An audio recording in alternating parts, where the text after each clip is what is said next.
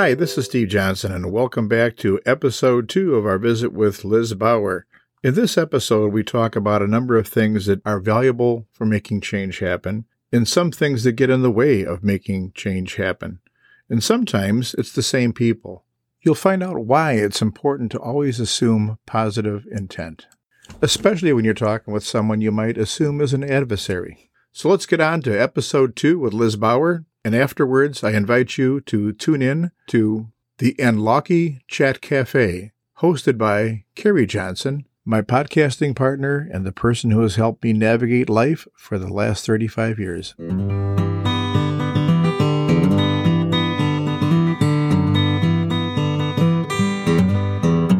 Running the P&A for 20 years was uh, was was absolute fun. And then I just thought I should retire because I was 65. I wish I hadn't, but I, that's who knows. You know, you you do what you do. But then I had time to stay at the state board meetings longer instead mm-hmm. of just going to testify. So I I've heard it uh, described not uh, retirement is actually rehirement. Yes, that's and, a good idea. Um, you just changed your focus. Yes. But, oh, I sat there that whole day because I'd been lobbying for the rights of students with special education needs for 20 years. I watched the whole board meeting and this is an honest statement. My thought at the end was, they're not bad people.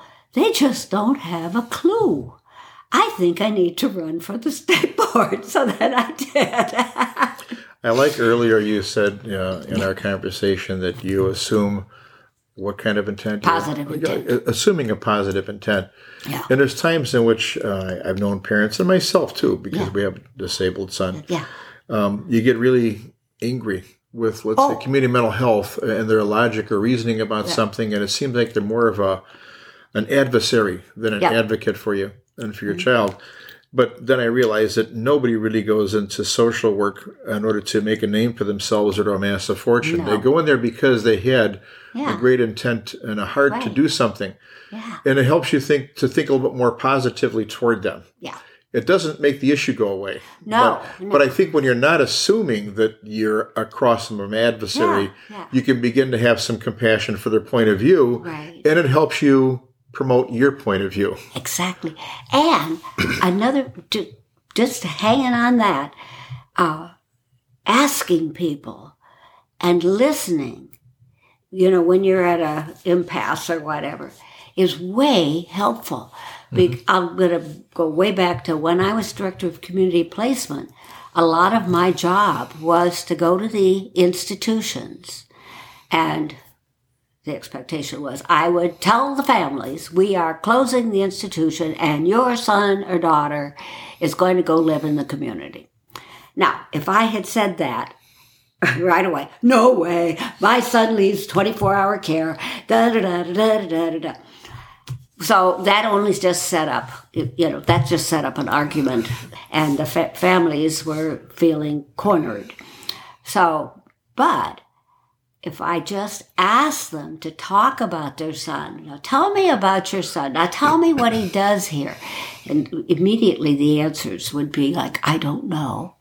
I never get to see, you know, they bring him dressed to the front room.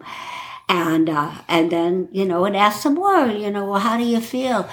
And, well, last time I was here, he had all these cuts and bruises on him and stuff and blah, blah, blah. You know, and it, over a period of conversation, hours, whatever, they would actually come to the thing that maybe he should move to a better environment. They would suggest it, not if otherwise they would just fight it. And then, uh, then some of the parents, uh, uh, you know, when their their kids did move because they were going to move, and then they bloomed in their uh, setting in the community, just bloomed.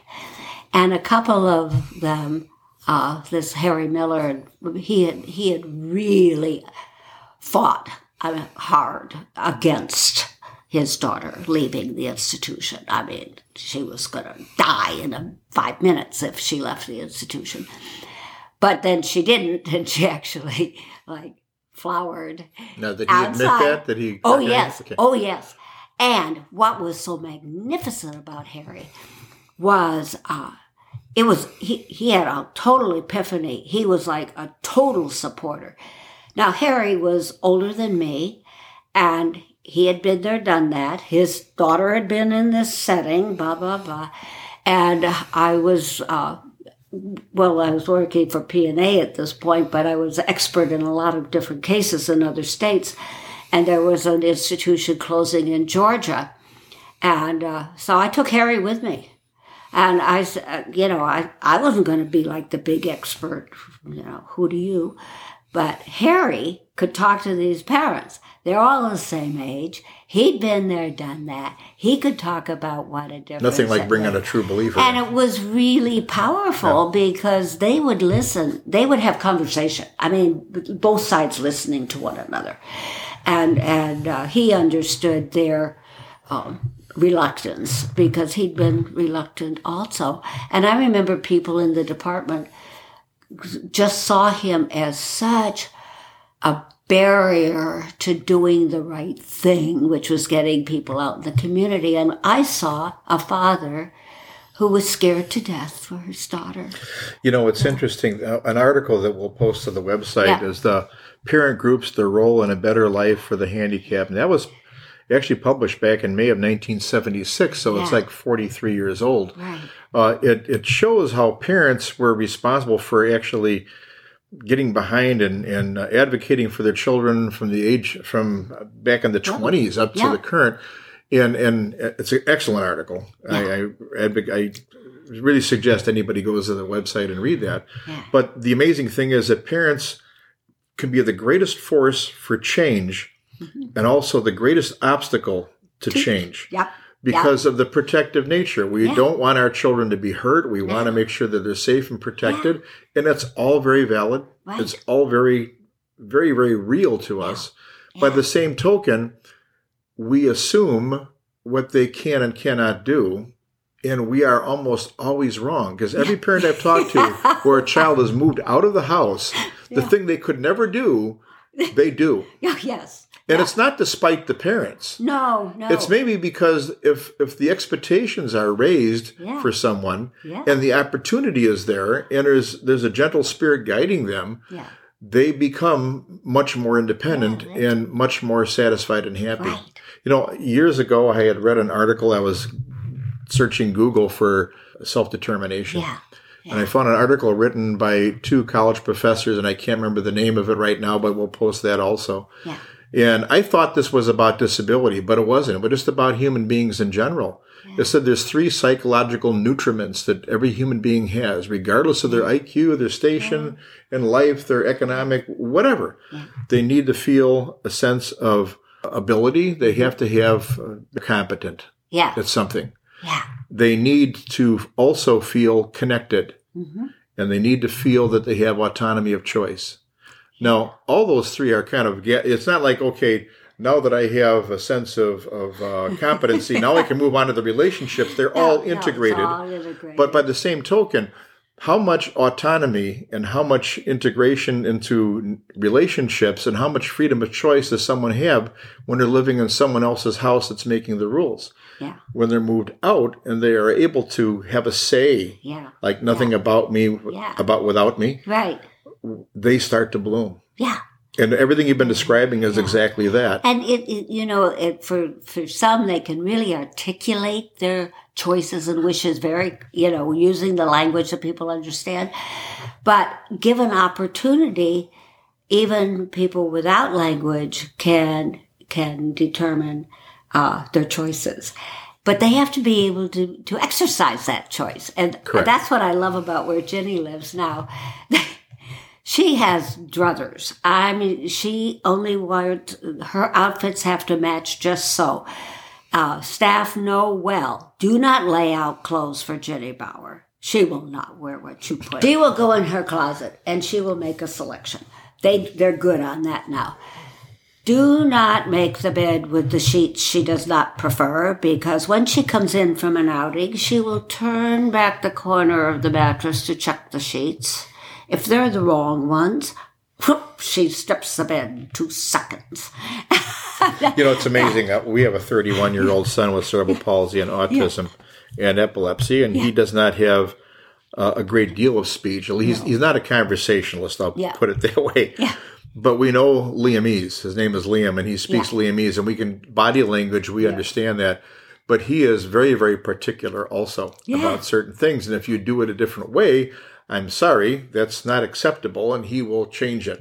Isn't And my wife and I have the theory that when you have fewer choices in your life, you are going to be a dictator about the ones you have control over. Right. And I think there's a lot to that. I really do. And and so, you know, uh, wherever the living environment is, for Jenny if to be if she were to be living alone in a place, that would be horrible because she needs community. And she has she has her preferences and some of them are so funny, Steve.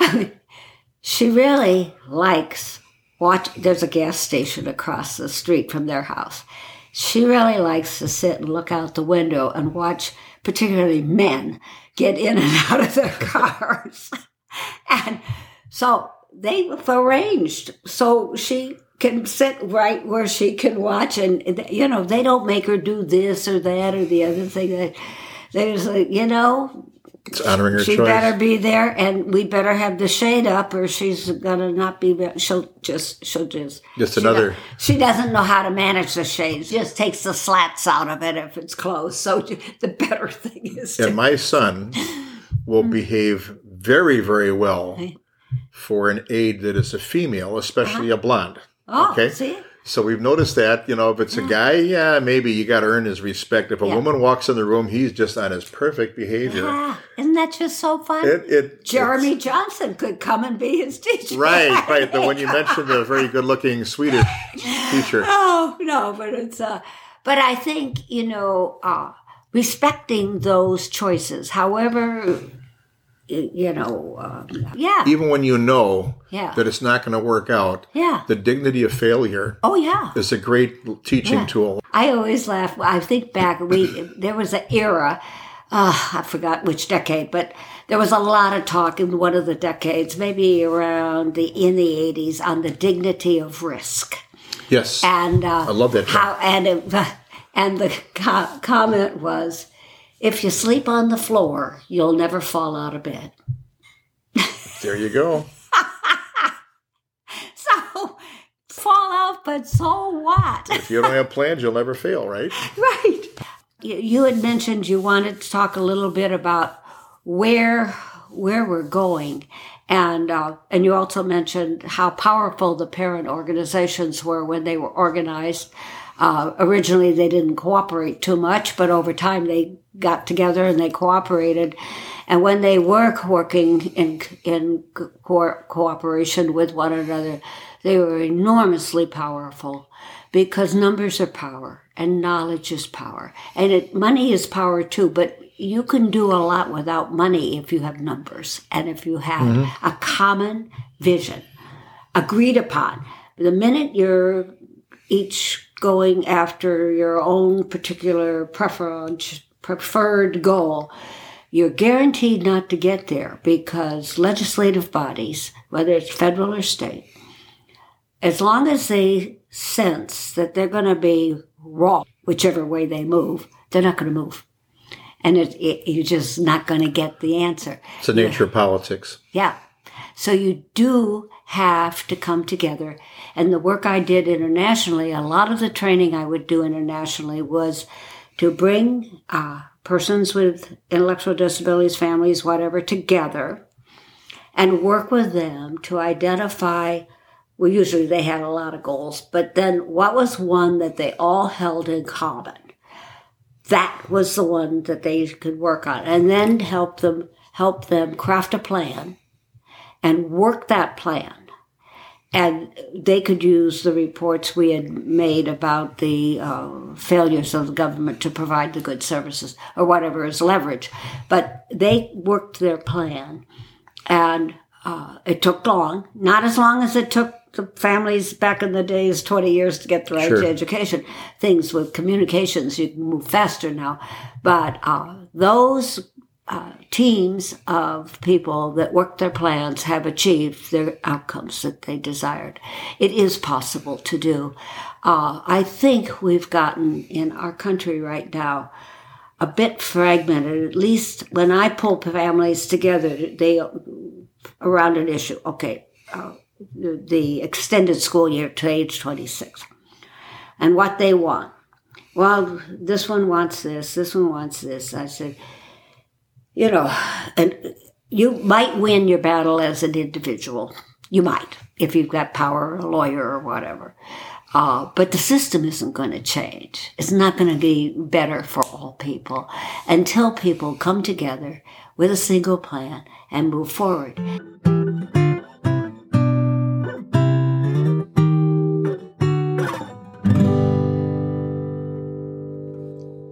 Thank you for tuning in to Navigating Life as We Know It. I am Alex here for your mid episode stretch break. So make sure we stretch it all out and get ready for our next part of the interview. But most importantly, a couple of thank yous. First off, to you, our listener. I know everyone likes to say that, but not only are you guys incredible, you helped us get 100 downloads before our second episode went up. That's kind of cool. We are very Michigan centric right now. The bulk of our interviews are with people in or operating around the state of Michigan, Michigan, Illinois, the Great Lakes region, that sort of stuff. And while we are right now very regional, we do have episodes from people across America, and we want to get more information going forward. In order for that to happen, we need more resources. And that means like, share, subscribe, and help us develop a listener base. Because the bigger our listener base, the more likely someone is to return our phone calls. And when they return our phone calls, we can get you the answers you seek. The second thing is, please reach out to us. Comment on our Facebook page, send us a tweet, message us through Facebook, send us an email. If you happen to know Steve or I personally, reach out to us and let us know what you want to hear in the future. We need to know what you want us to go out and find out. The more you listen, the more people follow us, the more likely we can get satisfactory answers to any question that we're offered between now and then. I'm going to let you get back to the interview with Liz. Please remember to stay tuned for the Unlocky Chat Cafe at the end of our episode and have a wonderful listening experience.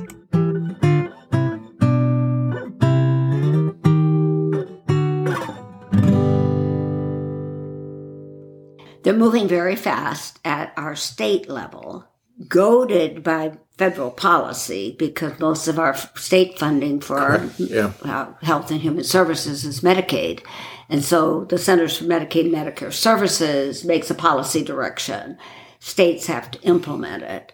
Uh, different states do it differently because they have to get waivers approved. But whatever they choose to do, um, it, it is going to affect the array of services and supports available to the, the people that are currently using them. And uh, uh, the system is, it's moving fast right now. And there's uh, one group of nine advocacy organizations wanting this. And then there's others wanting this. And then the Autism Society is doing its own thing. They've got a lot of high, uh, you know, income kinds of people to push their agenda, but alone. And, uh, uh, and what I see happening is all of this uh, movement and lack of collaboration at the recipient level means that we're going to get whatever they design at the department. And it's just going to fall off. There's a whole briefcase full of papers. I'm, I'm trying to make the case to the governor's people and to Sarah Esty, who's the director, Gordon's policy person, that the most recent data the department has on the people they serve is 2014, 2015. And they're designing a system, the boxes, to serve a group they don't even know who it is. And, uh, you know, if they would do a real needs assessment and find out who needs what, who wants what. Some people want this much and some people want this much. But if they would do it that way, they would end up with a more effective and probably economical service delivery system. They should clear out, I testified that to uh, Mary Whiteford, uh, the chair of the Appropriations Subcommittee. They should clear out the middle layer. They added, they used to have regional offices. They got rid of them in 1980s because they were just a layer of bureaucracy that passed paper, got big salaries. Then they invented the PIHPs, the prepaid inpatient health plans, and there were 18. They've reduced it to 10. Uh, they canceled the pilot projects of what they could become. That's gone. Uh, there, there's discussion about having one single PIHP to run the state. Uh, another idea that I've talked to people about is uh, why not have the Medicaid Service Administration pass out the money to the providers. Cut out all that middle stuff. You might keep the community mental health agencies as coordinated because they are You've got some sacred governed. cows in that middle area. Yeah, oh yeah. Well, there's sacred cows in all of it. I've, I've suggested that on Governor Granholm's commission, and uh, when I laid out my plan, uh, the uh, Peter Pratt was a public sector consultant. He's passed away now, but Peter was a phenomenal facilitator, and he said, "Well, that is the elephant in the living room." And I said, well, then we should discuss the elephant. I'm sitting right next to Bill Allen, one of the elephants, and they, and Granholm had stacked, she hadn't stacked, but she had named to the commission significant number of people whose jobs would be gone if they did what I suggested. So of course it never got in the got in the work documents. but I sometimes wonder, and maybe these numbers are available someplace, for every dollar that comes from the Center for Medicaid and Medicare Services, how much actually goes to a recipient? I, I've always used the three cents. Three cents? Yeah. And then all of well, you know, it used to be more. Well, here's I did do a study.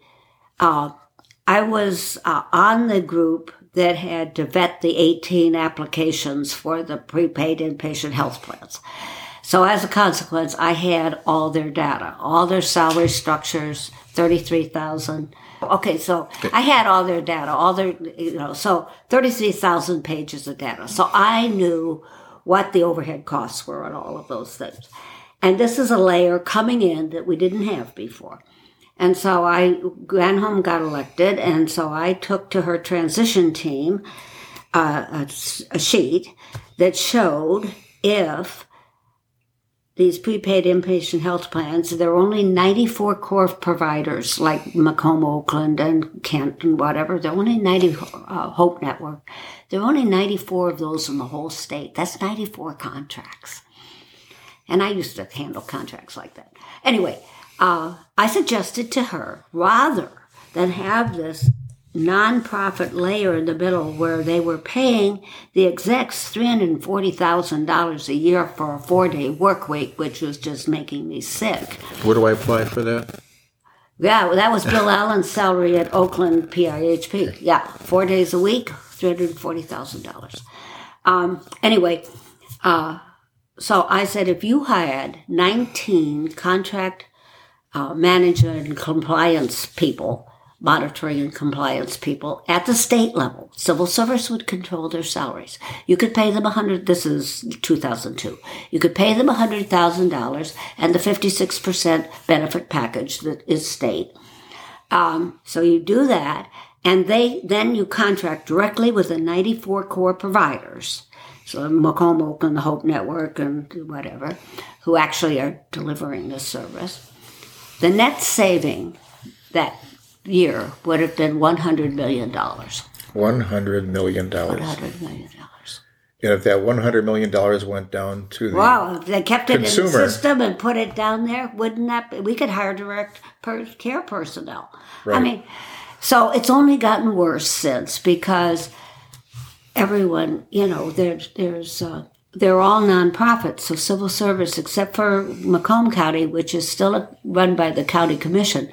Um, you know, they can just pay whatever they want. They spend the money any way they want. It just makes me sick because I know there's there's just a lot of stuff uh, going out. And then you go to the group home and the staff person's been working 16 hours, getting paid 9.50 an hour with no health care benefits.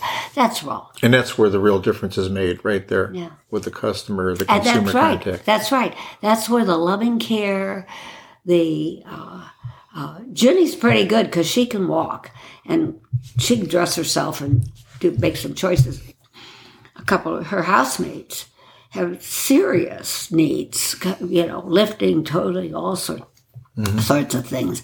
So the staff really work very hard, and uh, but there's there's plenty of money in the system. It's how is it going to be spent, and how is it going to be accounted? Where is the transparency for how it's spent? It's very hidden. It's not a good system. So we have work to do. Which kind of gets into uh, my to wrap it up. I was thinking about uh, if we could get inside of an H.G. Wells time machine and, and set it for 2040. Yeah. Okay. Not what needs to be changed, but what what would you love to be able to see people with disabilities? Uh, how would they be living? Because it seems like for the most part, it's consumers and parents, and I think it's it's actually people with disabilities probably have more to say about what the future looks like now than they did 20 or 30 years yes, ago. yeah. Because when I was reading through this, it's all what parents were deciding for their kids. Right. And then, then more back in 1976, they started asking people with disabilities, what do you want? Okay. Right. But if we were to jump 40 years into the future, Right. which I guess would actually be, yeah, 2060. 2040. Oh, 2060. Yeah. Oh, yeah. yeah. Oh, oh, Um, if we went 40 back. years in the future, what what would you love to be able to see if we could uh, if we could live that long? Okay. and we could go What into the I would really love to see is that every person breathing, from the minute they come in the world breathing, is valued. And that uh, we form our social systems around them to support them to have a valued life, with that, which means that they have some choices in it. Uh, that doesn't mean every person born. I always figure they all come in raw material. You know what happens after raw material, whether it's a disability characteristic or a criminal act or whatever, they still came in the same, and they deserve to have. Every person deserves to have a supportive environment, whatever that is. That might be assistive technology. It might be uh, you know, opportunity for education. It might be all kinds of different things. Uh, we we don't even do that well right now. There's some kids that would just groove on a different kind of education. They would be great students. At Neurotypical kids, yes. yeah. Right. Yeah, just just yeah. No, I they just they, you know they're they're not regarded as a person. They're regarded as a commodity. That's where we are right now. People with disabilities are commodities that enhance the employment of others. Uh, children in schools, at least with Michigan's system, are definitely commodities. You got to grab as many as you can so you get more seven thousand five hundred dollars.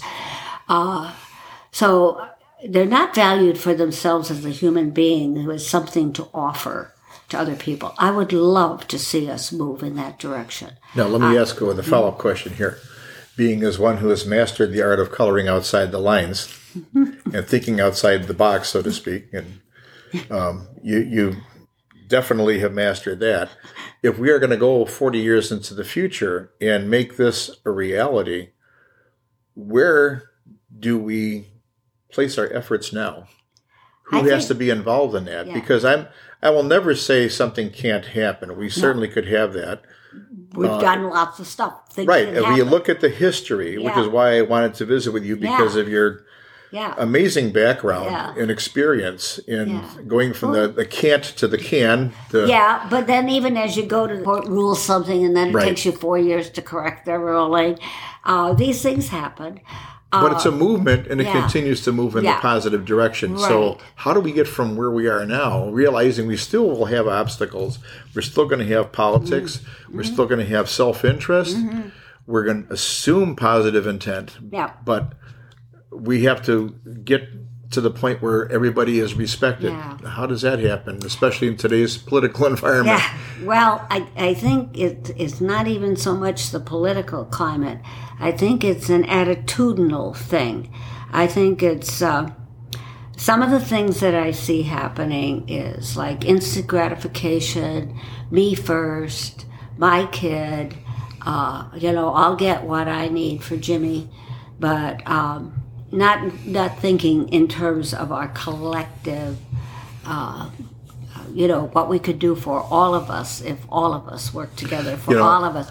I'm very worried for this because I'll tell you what I see happening is frustrated parents right now are breaking off from the system and creating their own communities, their own houses, their own whatevers, which as I watch this, that's where I came in. That's where I came in in 1959, where we created our own schools and our own whatevers because there was no public system. The more that this happens and goes about, and they're building farms for people with mental retardation, I mean, intellectual disabilities.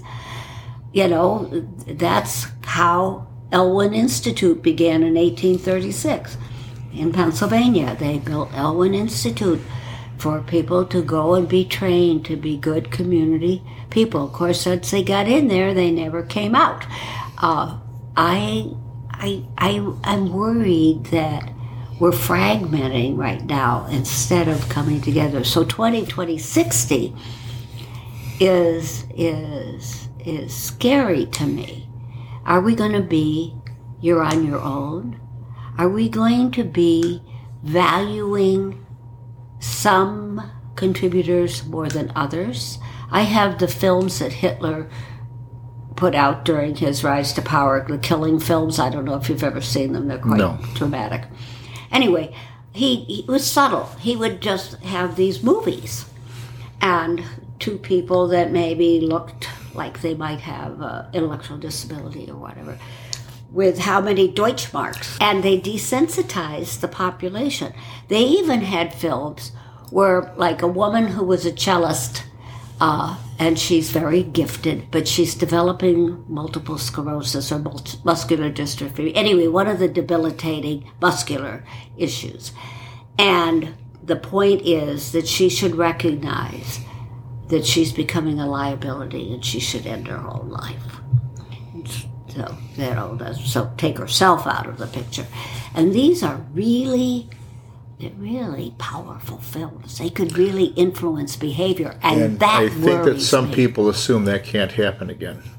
Oh, it could happen tomorrow. Look Sure. how easily, look how easily people are, are. Uh, look how teenagers are committing suicide because the, the Facebook page told them they should end their life. That's that's going on right this minute. Where where uh, cla- you know classmates. So uh, this is my biggest worry, is that as the system is in its cost problems rather than uh, organizing and advocating as those families did for the whole. You know, because by the time we got the right to education, a lot of those families' kids were long past school age. They never got to benefit, but they never quit the fight. And uh, uh, I am really worried about our not just our nation, national, world, worldwide. I see what's happening. Hungary came real forward when I worked with them in the 90s and, eight, and uh, 2000s, and now Hungary has a president that's taking it back, uh, very uh, uh, oppressive, uh, non-welcoming. Uh, there's a European initiative underway to try to save a place for people with intellectual and other disabilities. So, you know, things can come and things can go. And I guess my biggest worry is I would like to see in 2040, 2060 that we had uh, a human society worldwide that valued one another and where someone needed some wheels under them, they got them, and someone else who had some wheels shared. That's what I would love to see. Just because of the intrinsic value of human worth. yeah, yeah. All people are valuable. And that's, you know, I work right now with a mental health court and our probationers. and, uh, you know, and sometimes on our treatment team, the prosecutor, the defense attorney, not so much the judge. I've known him a long time, but they they're kind of getting discouraged with the compliance of the probationer.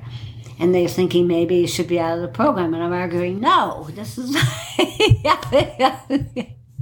so, and then I make suggestions of what they could do that would support that person to be successful. But, but those that are in the program and, and do, uh, it's, it's really magnificent because they stay out of jail. They don't get that record. The record gets expunged. They get mental health treatment and, uh, and support and counseling and all these things are, are accessible to them But that should be for everyone. You know what you need. that's why I say we. Should, did you ask me the the litmus test question? Start. Yeah, if we could get to the place where that's what how we all did. There's all these initiatives to to uh, raise the situation for caregivers. Uh, you know, those who are caring for their family member at home and for those in you know that work in the group home or whatever. Big. And I keep saying, caregiving is going to be a national, international emergency as mm-hmm. we are an aging population. And why are we not teamed with the area agencies on aging and the long term services and supports? Instead of staying over here and, you know, trying, and, and there's real opposition to that.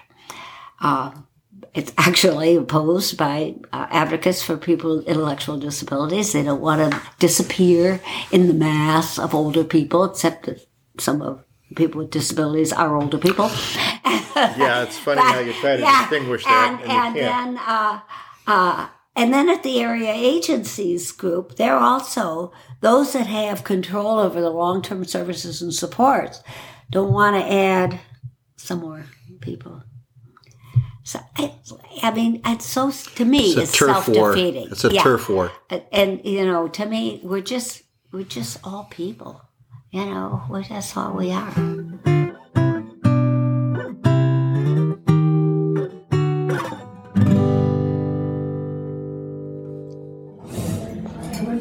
Welcome to the Enlocky Chaff Cafe. I'm Carrie Johnson, cafe manager, and I'm here with my co-host Steve to kind of unpack some of that fabulous interview with Liz Bauer. So let's touch on a couple of the main points that you wanted to refocus on for our folks here at the cafe. Well, first of all, it's really hard to boil down a few main points because Liz Bauer is pretty darn interesting. But I would say that the things that I think are most impactful for me is she says always assume a positive intent when you're talking with people about your child.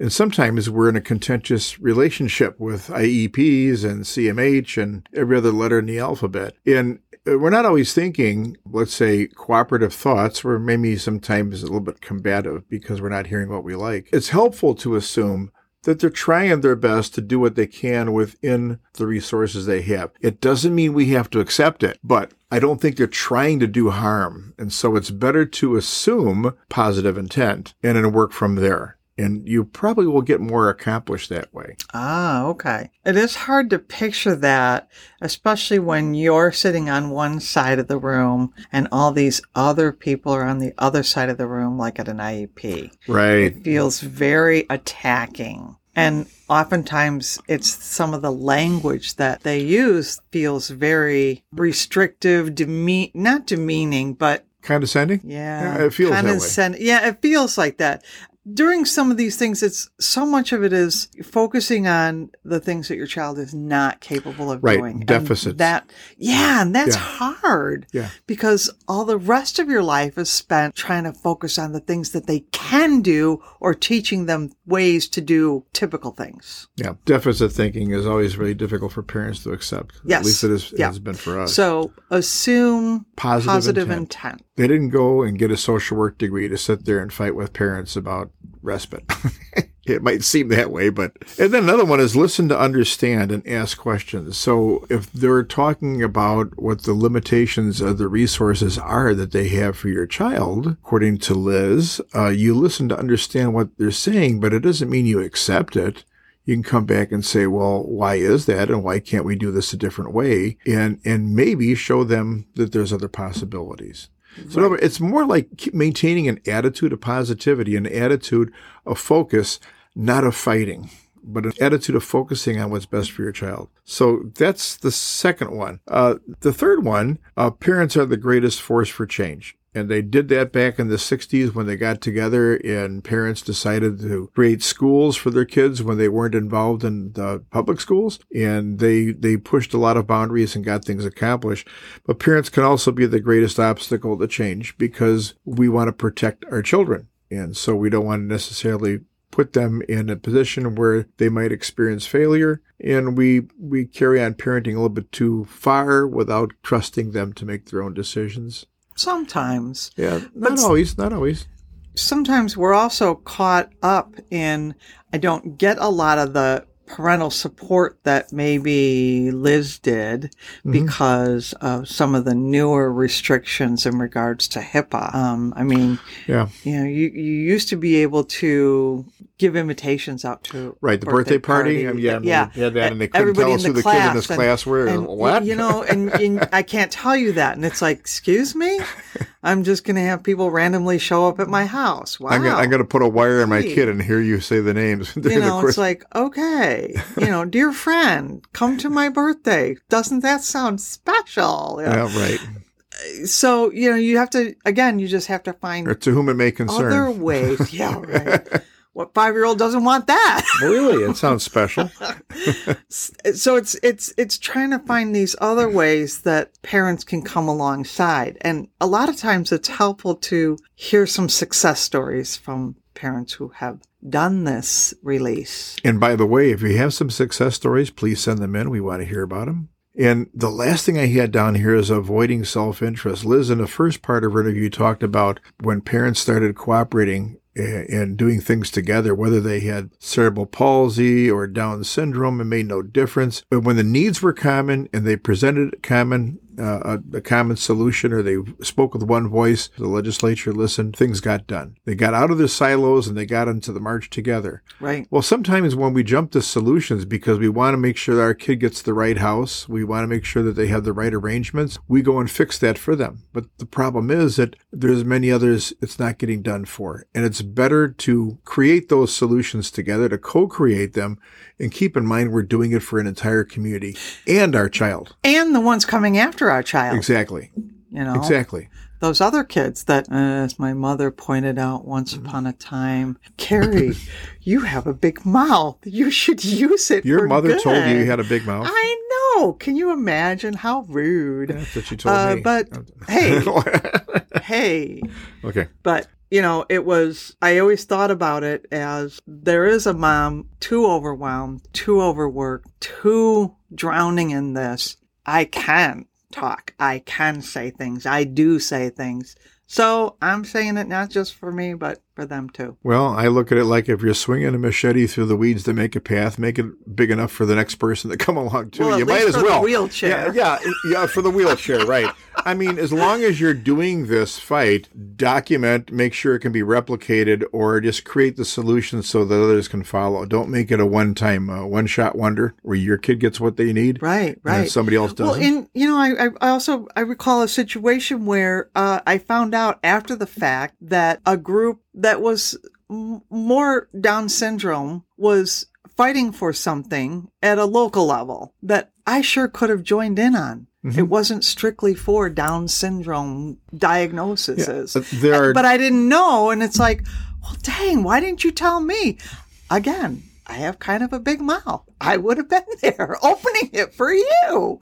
But I didn't know. There might be other big mouths out there that can help us in this fight. And that's not to say we realize that with certain diagnoses, there is specific interests and concerns that parents might have yes. that aren't the same for somebody else. But I would say that, I mean, a huge percentage of the, the challenges we face are common. And there's a lot of reason why we should speak with one voice and actually approach that with, uh, together. a combined voice. Right. Because numbers matter in a lot of these situations. It's like that choir when one person sings and two people sing, and you hear more and more, and they, all of a sudden you got the Hallelujah chorus, and it makes Right. quite an impression. It is. It is. So those Very are cool. the things that really struck me about uh, Liz. And from episode one and episode two, she was a remarkable person to start out this podcast with because of her ease of recalling all the things that happened over the last 40, 50, 60 years, actually, 1960. Wow. That was 60 years ago? Wow. Yeah. Time flies. Anyway, um, she was just remarkable to speak with. I think that that pretty much wraps it up for episode two of Liz Bauer. And now it's time for you to take us out. All right, it's that time where we get to say our thank yous. First of all, thank you to Alex Johnson, our producer. Holly Johnson is our artistic creator and website designer and creative guru. Daniela Munoz is our intern. And our beta listeners, who they get to listen to these episodes before you do and kind of help us smooth over some of the rough edges that hopefully you will never notice.